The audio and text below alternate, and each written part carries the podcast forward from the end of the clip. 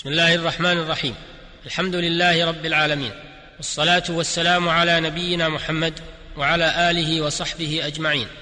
وبعد فإن دين الإسلام دين سمح شامل يراعي المصالح والظروف ويرفع الحرج والمشقة عن الأمة. ومن ذلك ما شرعه في البيع من إعطاء الخيار للعاقد ليتروى في أمره وينظر في مصلحته من وراء تلك الصفقة. فيقدم على ما يؤمل من ورائه الخير ويحجم ويتراجع عما لا يراه في مصلحته. فالخيار في البيع معناه طلب خير الأمرين من الإمضاء أو الفسخ وهو ثمانية أقسام. القسم الأول خيار المجلس أي المكان الذي جرى فيه التبايع. فلكل من المتبايعين الخيار ما داما في المجلس. ودليل ذلك قول النبي صلى الله عليه وسلم إذا تبايع الرجلان فكل واحد منهما بالخيار ما لم يتفرقا وكانا جميعا. قال العلامة الإمام ابن القيم رحمه الله أثبت الشارع خيار المجلس في البيع حكمة ومصلحة للمتعاقدين وليحصل تمام الرضا الذي شرطه الله تعالى فيه بقوله عن تراض منكم فإن العقد يقع بغتة من غير ترو ولا نظر في القيمة فاقتضت محاسن هذه الشريعة الكاملة أن يجعل للعقد حريما يتروى فيه المتبايعان ويعيدان النظر ويستدرك كل واحد منهما انتهى. فلكل من المتبايعين الخيار بموجب هذا الحديث الشريف ما لم يتفرقا بأبدانهما من مكان التبايع. فإن أسقط الخيار بأن تبايعا على الا خيار بينهما أو أسقطه أحدهما سقط ولزم البيع في حقهما أو حق من أسقطه منهما بمجرد العقد لأن الخيار حق للعاقد فيسقط بإسقاطه ولقوله صلى الله عليه وسلم ما لم يتفرقا أو يخير أحدهما الآخر ويحرم على أحدهما أن يفارق أخاه بقصد إسقاط الخيار ومنعه من التروي وإلزامه بالبيع لحديث عمرو بن شعيب وفيه ولا يحل له أن يفارقه خشية أن يستقيله أي خشية أن يفسخ.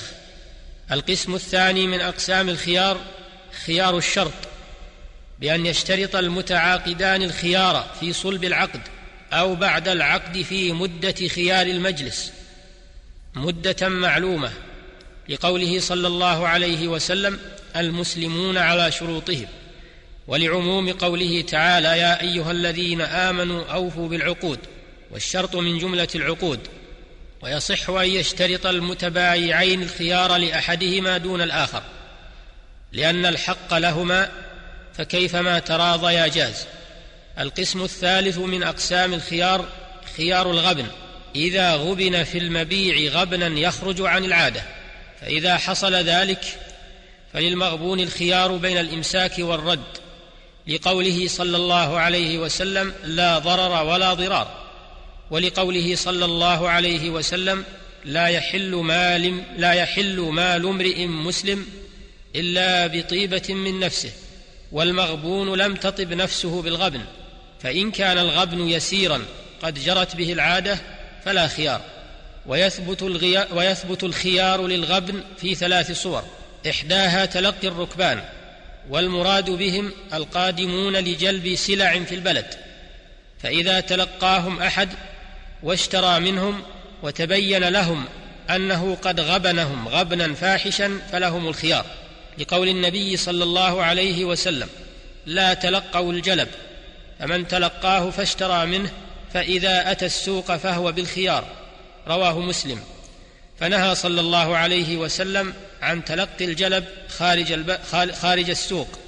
فنهى صلى الله عليه وسلم عن تلقي الجلب خارج السوق الذي تباع فيه السلع. وأخبر أنه إذا أتى البائع السوق الذي تعرف فيه قيم السلع وعرف ذلك فهو بالخيار. بين أن يمضي البيع أو يفسخ. قال شيخ الإسلام ابن تيمية رحمه الله أثبت النبي صلى الله عليه وسلم للركبان الخيار إذا تلقوا لأن فيه نوع تدليس وغش. وقال ابن القيم رحمه الله نهى عن ذلك لما فيه من تغرير البائع فإنه لا يعرف السعر فيشتري منه المشتري بدون القيمة. ولذلك أثبت له النبي صلى الله عليه وسلم الخيار إذا دخل السوق ولا نزاع في ثبوت الخيار له مع الغبن فإن الجالب إذا لم يعرف السعر كان جاهلا بثمن المثل فيكون المشتري غارا له وكذا البائع إذا باعهم شيئا فلهم الخيار إذا هبطوا السوق وعلموا أنهم غبنوا غبنا يخرج عن العادة. انتهى كلامه رحمه الله. الصورة الثانية من صور خيار الغبن الغبن الذي يكون سببه زيادة الناجش في ثمن السلعة والناجش هو الذي يزيد في السلعة وهو لا يريد شراءها وإنما يريد رفع ثمنها على المشتري وهذا عمل محرم قد نهى عنه النبي صلى الله عليه وسلم بقوله ولا تناجشوا ولما في ذلك من تغرير المشتري وخديعته فهو في معنى الغش. قد قال صلى الله عليه وسلم من غش فليس منا.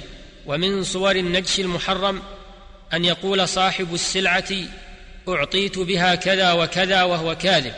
أو يقول اشتريتها بكذا وكذا وهو كاذب. ومن صور النجش المحرم أن يقول صاحب السلعة لا أبيعها إلا بكذا وكذا لأجل أن يأخذها المشتري بقريب مما قال. كأن يقول في سلعة ثمنها خمسة لا أبيعها إلا بعشرة ليأخذها المشتري بقريب من العشرة وكثيرا ما يقع هذا في أسواق المسلمين فيجب تجنبه والتوبة منه. الصورة الثالثة من صور الغبن الذي يثبت به الخيار غبن المسترسل. قال الإمام ابن القيم وفي الحديث غبن المسترسل ربا والمسترسل هو الذي يجهل القيمة ولا يحسن يناقص في الثمن. بل يعتمد على صدق البائع لسلامة سريرته فإذا غبن غبنا فاحشا ثبت له الخيار. والغبن محرم لما فيه من التغرير بالمشتري ومما يجري في بعض أسواق المسلمين اليوم. وهو محرم أن بعض الناس حينما يجلب إلى السوق سلعة يتفق أهل السوق على ترك مساومتها. ويعمدون واحدا منهم يسومها من صاحبها ولا يزيدون عليه فإذا لم يجد صاحب السلعة من يزيد على السائم اضطر إلى بيعها عليه برخص ثم يشترك البقية مع هذا المشتري وهذا غبن وظلم محرم ويثبت لصاحب السلعة إذا علم بذلك الخيار ويجوز له سحب سلعته منهم.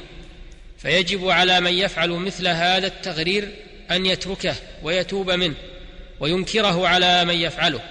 والله تعالى أعلم. وصلى الله وسلم على نبينا محمد وإلى الحلقة القادمة بإذن الله. السلام عليكم ورحمة الله وبركاته.